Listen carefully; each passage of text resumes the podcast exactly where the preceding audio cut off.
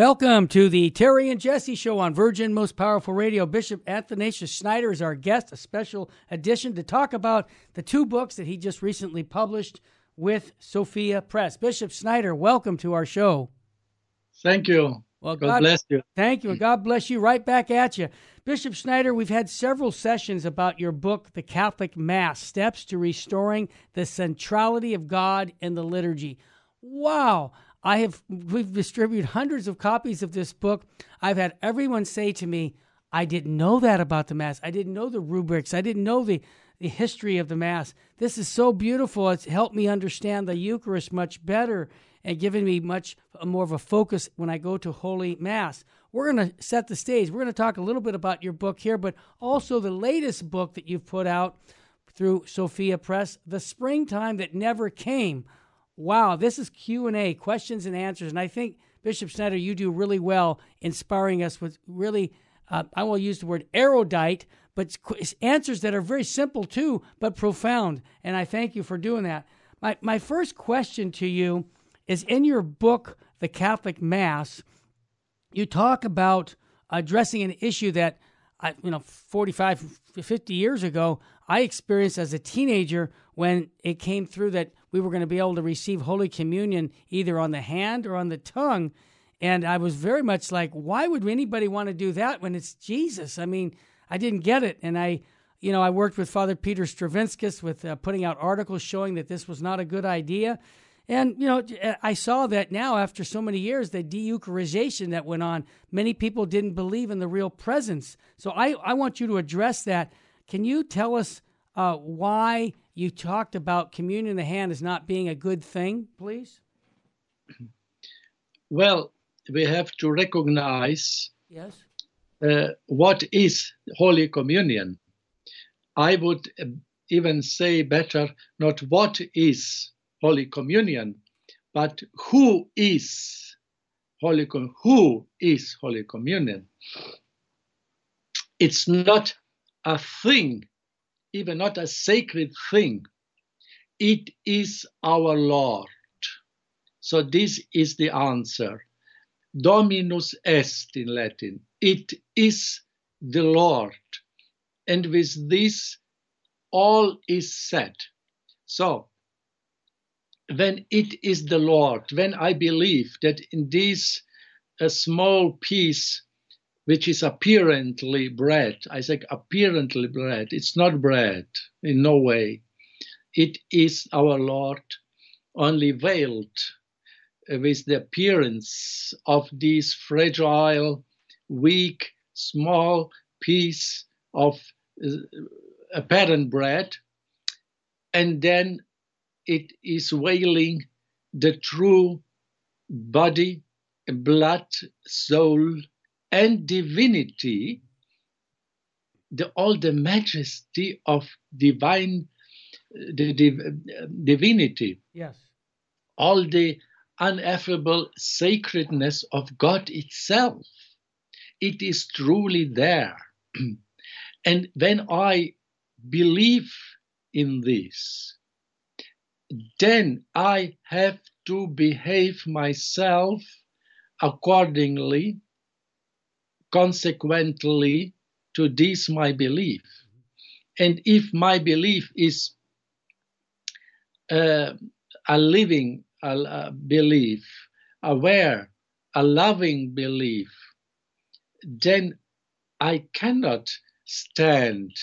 I must go in, on my knees before the majesty of God, uh, before whom all the angels and seraphims in heaven, they fall down not only on their knees, they fall down on their faces, prostrating, as we are reading in the last book of the Holy Scripture, in the Revelation of St. John.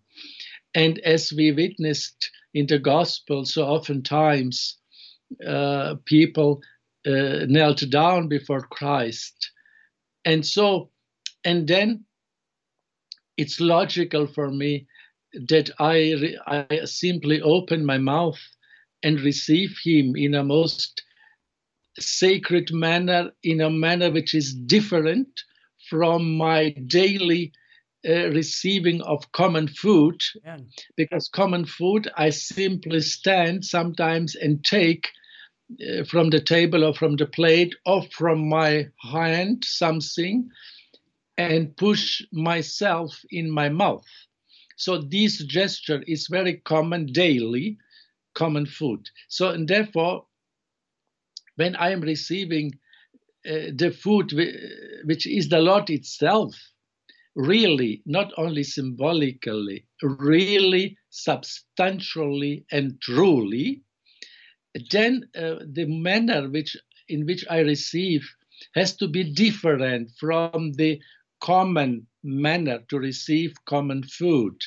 And therefore, I opening my mouth and I'm allowing that the priest is is putting uh, the Holy Host on my tongue, on in, into my mouth. Such a gesture is not common. It's not daily. It is sacred. It is really another expression because it is not usual and common that adult persons are fed by others like uh, like infants or babies or when you are a sick person and, and, and handicapped, then someone is feeding you. But, but in this case, you are healthy and adult, and nevertheless, you open your mouth like a baby, like a newborn child, and allow that someone feeds you, not someone, the priest, who is an alter Christus, another Christ, because he has the ordination, he has the indelible mark of priesthood in his soul. He has his hands consecrated. And so he gives you representing Christ in your mouth. So imagine if Jesus Christ would be uh, before your eyes re- really bodily alive.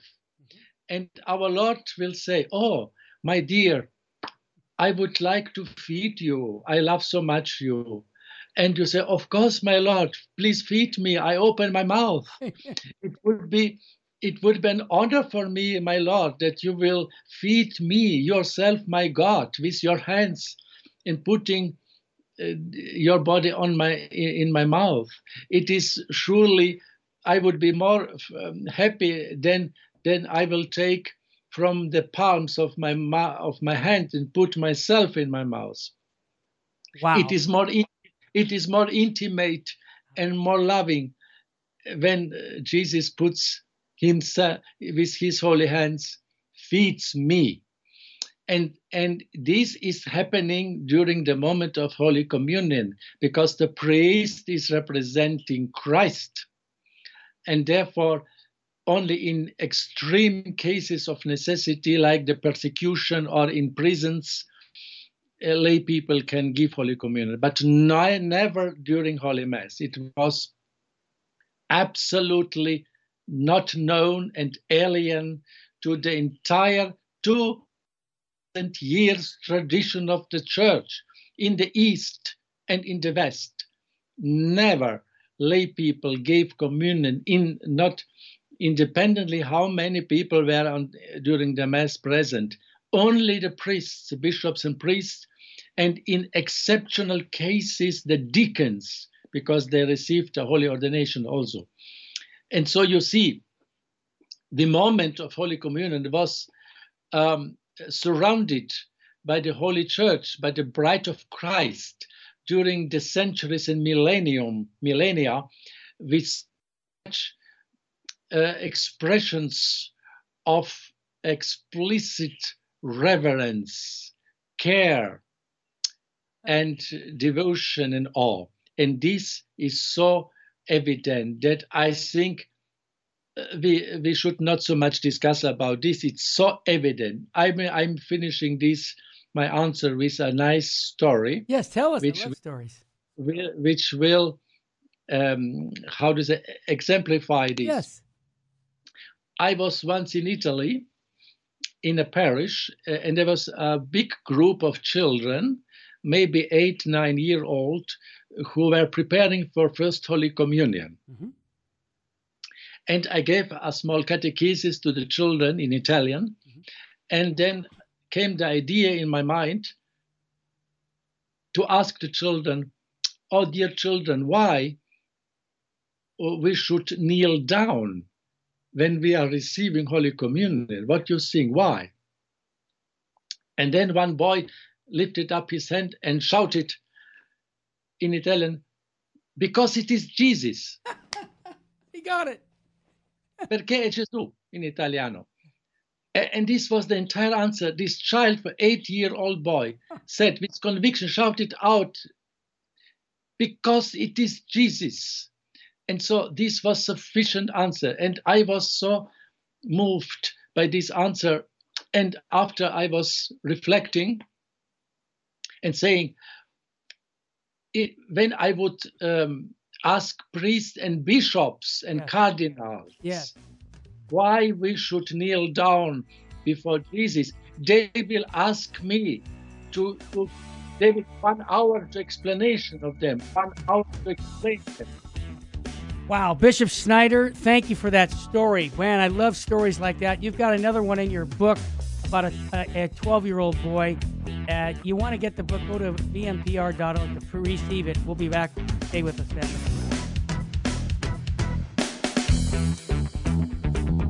Welcome back to the Terry and Jesse Show. To join the conversation, call 888 526 2151. Now, here's Terry and Jesse. Welcome back to the Terry and Jesse Show. Bishop Schneider is our guest. I want to mention on page 289, this is a teaser for everyone. You like that story that Bishop Schneider just mentioned about a little boy in Italy? Well, he's even got a better one on page 289 about a little manual. You'll want to hear that. But go to our website, uh, uh, virginmostpowerfulradio.org, and you can pick it up, or you can call us at 800 526 2151. I keep both of these books in stock because I want people to get them. Bishop Schneider, before we move on to this next question, one of our listeners has asked me a question because I know you're with the you're a member of the Opus Angelorum, the work of the holy angels, and you constantly are encouraging people, as I do, to get close to their guardian angel and even make a consecration to the guardian angel and even to all the angels. And the question comes up that uh, people ask me is, is this theologically sound? Many of my Orthodox, and I mean good Catholic men and women who say, "Oh yeah, you know, we love the traditional mass, we love," our, but this thing about consecration to your guardian angel, I think you can only do it to the Blessed Mother or to the Sacred Heart of Jesus. What do you say to them? Well, first, um, it's the same question. Basically, the modernist theolog- theologians gave uh, their objections against the consecration to Our Lady. Uh, this is because they said we can only be consecrated to God and not to a creature. Yep. Even Our Lady, she is the Mother of God, and but she is re- she remains a creature. Not she is not a God.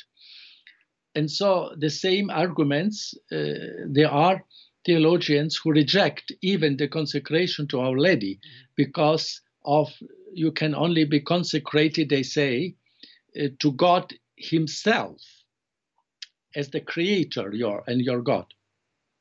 But this is not correct because the Church, in her um, long praxis of devotion, encouraged the consecration to a creature, in this case to Our Lady, to Mary, to, to the Virgin Mary, Yes.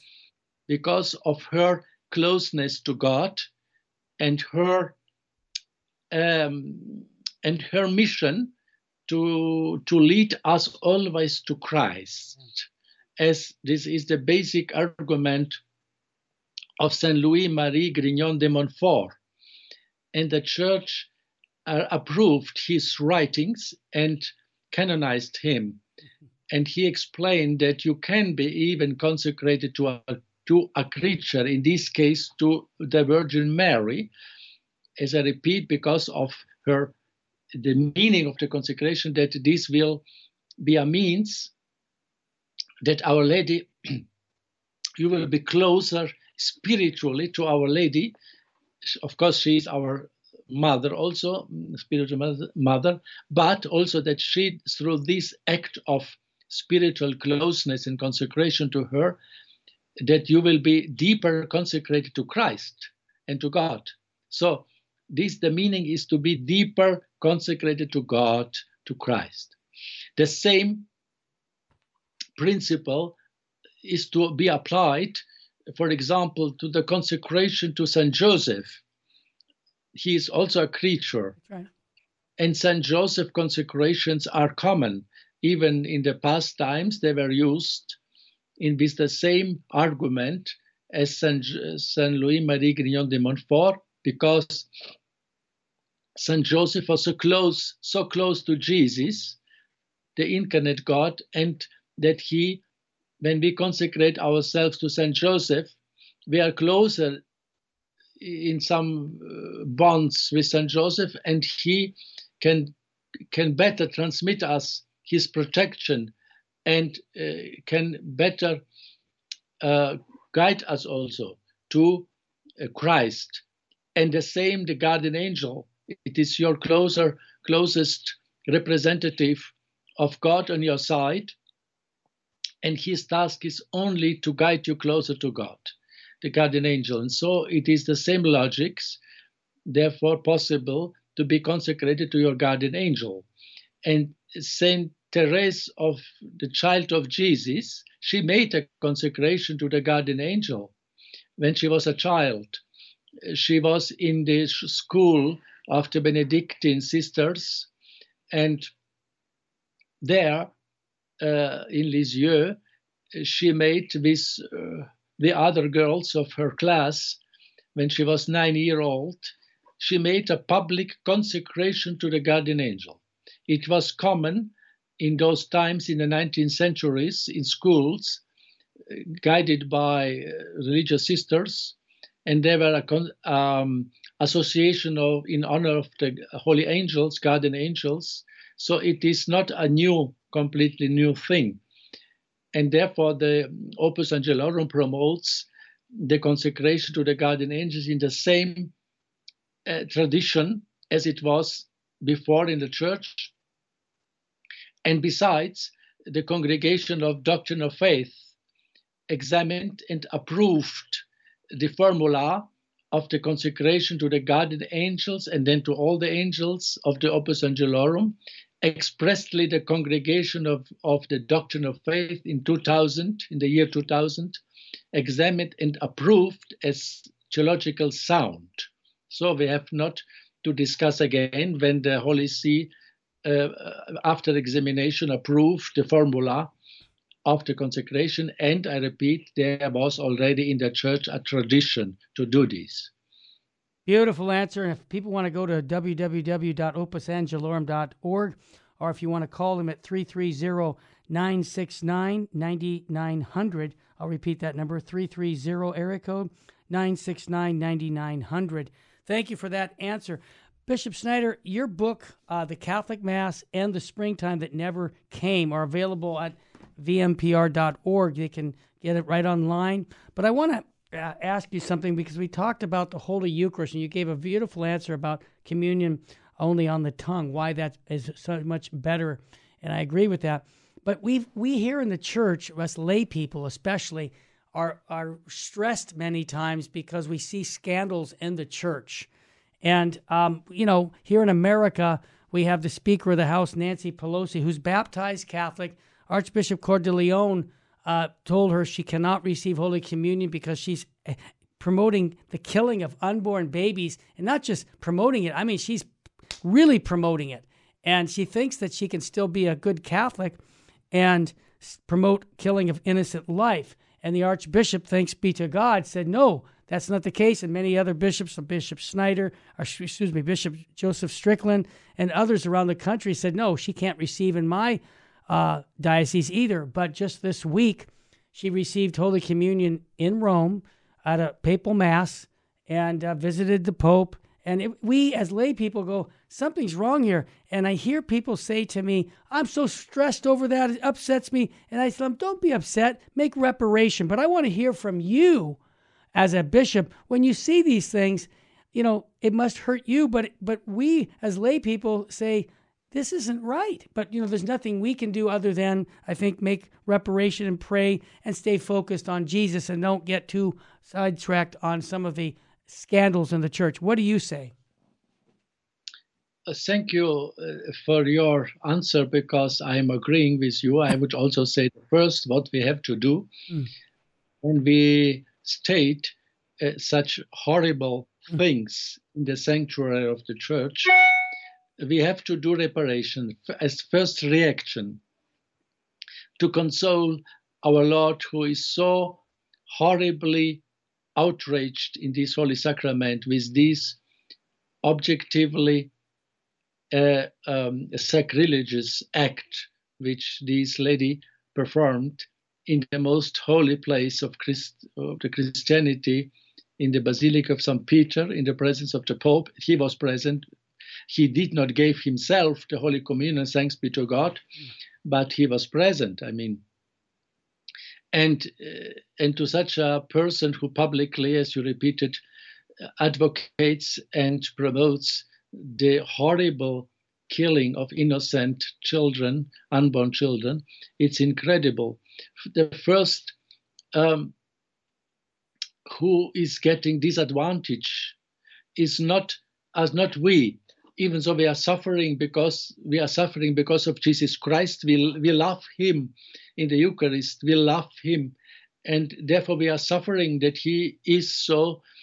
Uh, in this case, uh, um, outraged and uh, and with this blasphemy and sacrilegious acts, this can only provoke in us a suffering because we believe and we love Him, Jesus Christ, in the Eucharist. So this is the first reaction, but also uh, who is getting the most um, negative impact and consequences of this act is she himself Mrs. Pelosi. She is the poorest one in all this horrible scenario of this sacrilegious communion. She is the most whom we have to have pity of her soul because she is consciously, uh, stubbornly eating her judgment. Imagine. Wow. What this poor lady will answer mm. before the judgment of Christ. It is frightening, it's scaring. Yeah. And therefore, we have to have pity, uh, compassion with her soul. Yeah. And she is damaging herself so much. And those in the church, in this case in the Vatican, who permitted this or who did nothing to prevent this, even she was there, they could prevent. And after they should the Vatican release a, a strong statement of condemning this act, they did not this. And therefore, those in the Vatican, they are culpable, they have the guilt to damage this soul, to push her farther, further from God, to push this soul of Pelosi closer to domination, to a possible damnation, to, to do uh, their her personal judgment before Christ more horrible. And who is he responsible? More responsible, the churchman in the Vatican, ultimately the Pope, who is doing nothing in this case, and he is seeing as like this soul is going consciously and publicly to her uh, perdition, to her uh, condemnation. This is incredible. Then um, and then other uh, the other case is that with this permission de facto and silent and without nothing saying, the Vatican, the Holy See, and the Pope are in this case um, approving this this act. This is very grave. So we have to make uh, different acts of reparation also, not only for Pelosi, but also for those in the Vatican who permits this. Well said. Well said. Don't forget the angel's pardon prayer that we pray from Our Lady of Fatima. and also the Angel's Eucharistic Prayer of Reparation. You can get that online. Stay with us, family. We'll be right back. Welcome back to the Terry and Jesse Show. To join the conversation, call 888 526 2151. Now, here's Terry and Jesse. Welcome back to the Terry and Jesse Show. Bishop Athanasius Schneider is our guest. We're talking about his, his two books, The Catholic Mass, Steps to Restoring the Centrality of God in the Liturgy. I would encourage you to pick up the book, man. The Eucharist is the source and summit of the Christian faith. That's what our church teaches. And I my heart goes out to people who go to mass without understanding what takes place on that altar. This book will help you have a greater love for Jesus and the Eucharist and also for Holy Mass. Now, Bishop Schneider, you have a second book that just came out recently, The Springtime That Never Came. Can you kind of introduce us to that book and what, what how did that what's the genesis of that book? How did it come about? This is this was not my idea to do this to do this book. Okay. As also it was not my idea to do the first book, Christus Vincit, oh, yeah. the book length interview with Diane Montagna. Sure.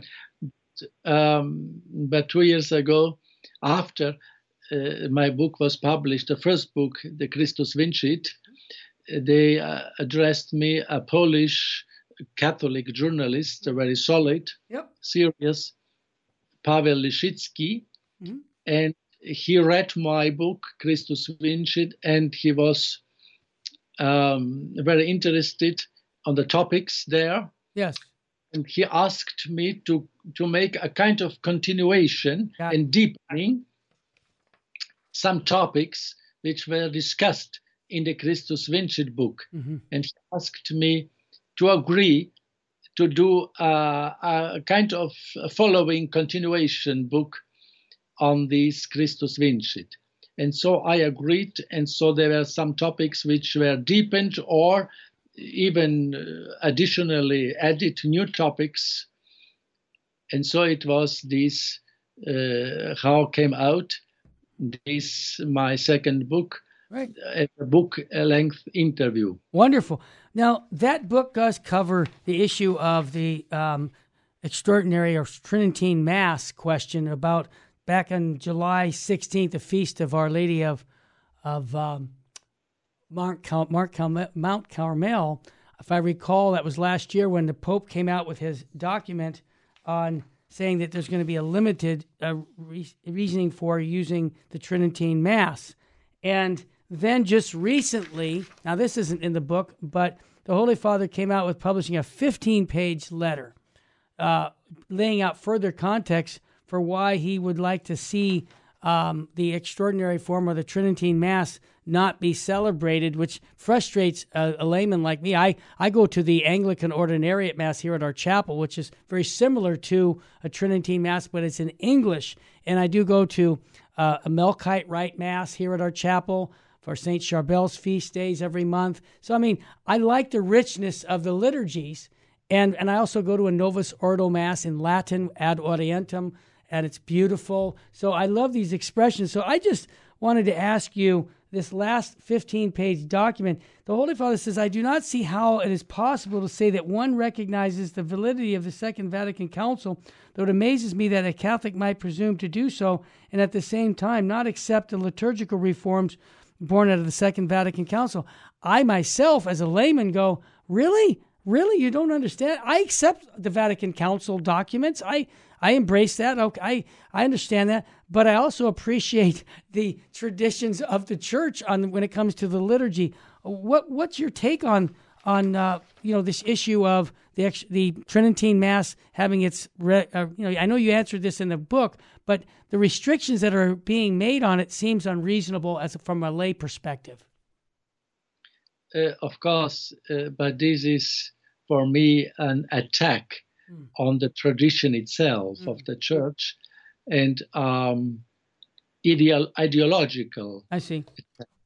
It is um, unfortunately, sadly, the Pope used such a long document ultimately to give to give a stroke uh, and a condemnation uh, substantially to what the church did. Yeah. In not only decades, not only centuries, Yes. but how the church prayed and celebrated during a millennium at least. Yes. Because the so-called Tridentine Mass, it's not the Tridentine Mass. It because we have a missal printed hundred years before uh, the reform of Tridentine Mass, and it was the same Holy Mass, Wow. exactly the same hmm the same order of the mass. Only Yeah. the missal, the the missal, the book was another, changed or renewed with with different prefaces and saints and calendar and so. Yeah. But not the the order of mass was not changed. Yes. No pope dared to change this Right. because uh, the Tridentine Council or the Pope Pius V only codified the tradition because in those times it was a chaos in liturgy. And so he said, we will follow this traditional mass which the Roman Church kept since centuries before the Tridentine Council. So, you know, and so we have texts uh, and manuscripts of the Order of Mass from the 12th and 13th century with exactly the same form to celebrate the Holy Mass as now the, the so-called Tridentine Mass or the extraordinary form. Yeah. You see, this is a long period, and the Church could not have something done uh, harmful or detrimental for your faith or for your liturgical spirituality during one m- millennium. Right. It is impossible. Right. And for I prefer to be with the popes and the saints uh, of the during one millennium rather than with one pope only, Francis, who is condemning all the rest of, of his predecessors and all the saints Yeah. who were celebrating and appreciating this mass. And when something is objectively good, Yes. you cannot declare this that Amen. to, to, today it is bad or, or it is harmful. Yeah. So there have to be at least um, a plurality, a tolerance, Yeah. I would say to Pope Francis. Yes. Uh, There can be a reformed mass, but be tolerant and respect what your predecessor celebrated and uh, leave these. The Holy Ghost is guiding to the church. Don't do not be afraid of this tradition. And this is the impression that Pope Francis and his entourage they are afraid, Yeah. scared. We have to we have to abolish this. We have to destroy this, and this is not the attitude of a true spirit of the uh, constant uh, sense and meaning of the church. And so, and another f- uh, historical fact, simply, this is an error Mhm. for Francis and his entourage and many priests and bishops, because our uh, current Novus Ordo Mass, Mhm. It's not the Mass of Vatican II in no way That's correct. I Because- agree. Yep. because there is not the text of the Vatican document of the Vatican Council is only a a frame uh, document, only the frames, the the, the general uh, ideas, but not there is there is no indications uh, concretely how to reform the mass. Nothing there. It's only a, a general principles of liturgy and the so-called Vatican II Mass is not the current Novus Ordo, but the Mass of 65. That's right. And and the people are forgetting this. And and it was uh, published, introduced in the church in the beginning of 65, still during the council.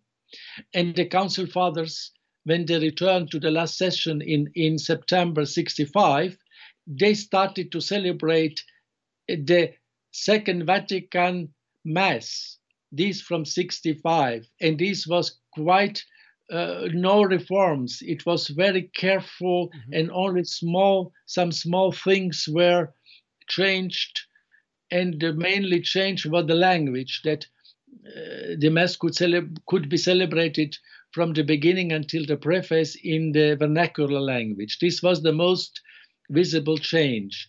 But the structure of the Mass was almost not touched. And therefore, the 65 Mass is the Vatican II Mass. Amen. And Monsignor Lefebvre Yes. accepted this and welcomed this reform. Yeah. And he himself and Ecône, the, the Society of Pius X, they celebrated in the beginning five years of their existence publicly only the 65 Mass Wow. of Vatican II. Yes. Because this was very close to the Sure. previous form of the Mass, almost with, with very uh, little changes. And so this is a fact. And therefore, I and then uh, uh, 67, two years after the council, there was the first bishops' synod in Rome. And uh, Monsignor Bugnini, the secretary of the Committee of Reform of the Mass, presented to the uh, synod fathers this Novus Ordo Mass, which we now have as a as a draft, as a project, and even he made a, a celebration, an experimentum, and the majority of the bishops in Rome in 67, Yep. two years after the council, all the almost all these bishops were members of the council because this only past two years. And the majority rejected this mass as not fitting, as not corresponding to the intention of the Second Vatican Council. They rejected this in 67 Amen. and the same not nevertheless they rejected this paul vi uh, two years later in 69 imposed to the entire church this form which was rejected by the fathers of the second vatican council substantially Bishop Schneider, thank you for setting the record straight. Uh, Abbot Boniface Luykx said the same thing in a three hour interview back in the 90s. He was the last Vatican Council uh, Peritus alive, and I interviewed him for three hours, and he said exactly the same that you said. And if people want to get that recording, go to vmpr.org or call us at 877 526 2151. Get Bishop Athanasius Schneider's book by going to vmpr.org. Both of his books are available. We'll be right back. Stay with us, family. Welcome back to the Terry and Jesse Show. To join the conversation, call 888 526 2151. Now, here's Terry and Jesse. Thank you so much. We've got a special edition with Bishop Athanasius Schneider, his book, The Springtime That Never Came, and also The Catholic Mass. Both of them are on the screen. You can pick both of those up. You can get them from vmpr.org or call us at 877 526 2151. Sophia Press is the publisher. Um, this is clarity and charity being presented by our bishop here. Uh, Bishop, Sti- uh, Bishop, I keep calling you Bishop Strickland because I do a show with him every week. Bishop Schneider, on page 152 of your book, The Springtime That Never Came, I found this answer to the question about bishops, and I think a lot of lay people have this question. It says, you know, why, you know, the springtime, you mentioned that so many bishops have not condemned homosexuality, abortion. Can you tell us what in your book? What's the explanation of why we're not getting such uh, clarity right now when these issues are being brought through our culture? It's like who's influencing who, the culture or the church? So why aren't our leaders speaking out on this? I think that these bishops uh, they are more fearing the world than God, and and so they are more concerned with their own temporal career and well-being rather than with the salvation of their own soul firstly and for the salvation of the souls of those people who are committing such uh, horrible crimes objectively. I mean the acts which are offending god as homosexuality and abortion. And so uh, I think that they are following, that not following what Saint Athanasius, the great bishop and saint of the fourth century, wrote once to one of his friends, bishops, uh, who was ordained bishop. He wrote him, It is not fitting that we bishops serve the time. We have to serve the Lord. Amen. So and so I think these bishops they are serving the time and forgetting to serve the Lord. And uh, therefore, they are swimming with the current and shouting with the wolves together uh, because of these uh, reasons which I mentioned. But we have to be real, uh, not only named successors of the apostles, the bishops, but to be really successors of the apostles in our behavior. And as St. Peter, all the St. Paul and St. John, all the apostles which we know reacted without fear Yeah. and uh, not fearing nor the the Jewish establishment, not fearing the Roman authorities, and speaking with dignity, but clarity and um, uh, fearlessness, the entire truth of God. So St. Paul said, wrote, I uh, did not uh, recuse to preach you the entire law of God, the entire truth of God. I did not uh, avoid to preach you. I preached you the entire truth of God. And so, in season and and not season, we have to preach these as bishops, and this will be uh, the first d- demanded and uh, question of our Lord when we will appear before His judgment, we bishops. hmm How did you confess me and my truth uh, before the eyes of the world, of the powerful of the world? How did you care of your flock? Did you simply uh, left your flock to be seduced by the wolves? And so this will be a question, a very important, and this will be. And so I'm very also concerned with the soul of those my brothers Man. the episcopate who who are simply uh, conformists and swimming with the current for their own temporal honor or career or personal advantages. We have to pray for them Amen. and to implore the Lord to send us again courageous popes who will appoint courageous bishops and cardinals who will profess the faith and who will be act and speak like true uh, uh, successors of the apostles. Well said. I wanted to get into priestly celibacy and the Gnostic issues, but I want to just give a take a time to encourage people to pick up the springtime that never came. We are carrying it here at Virgin Most Powerful Radio. You can call 877 526 2151.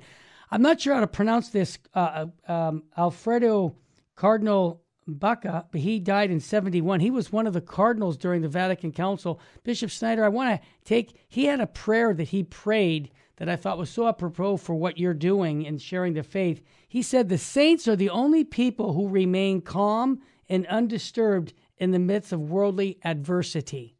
He said, They are always content because they live in God.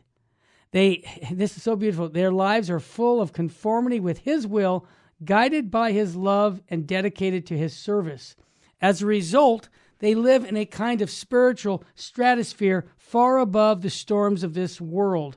They uh, th- uh, excuse me, they're, they they are above the clouds of pride, ambition, avarice, and all other major vices. Uh, there they see and contemplate everything in the light of God. And then he says, Let us become saints, then we shall have solved all the problems of life. Your thoughts on that prayer? Yes, it's already a program for us all, uh, for the lay people, Yes. and for the bishops, to strive for holiness. Amen. And, and holiness is the first task of every Christian, Mm. and the more of a priest and a bishop and a pope. And so we, we have to And holiness is a deepest union, a life in union with God, a personal, conscious, uh, conscious supernatural union of love with with God, and so and doing ever more better His holy will. Yes. And to imitate Christ. So this is holiness is imitation of Christ, to be united with Christ and to to, to try to imitate uh, the example of our divine master of our Lord Jesus Christ. Well said. And I always say the unemployment rate for our guardian angels is way too high because that's his job to get us to heaven. And that brought, brings us right back to earlier in the show when we talked about why consecration to your angel is so important in living this holy life.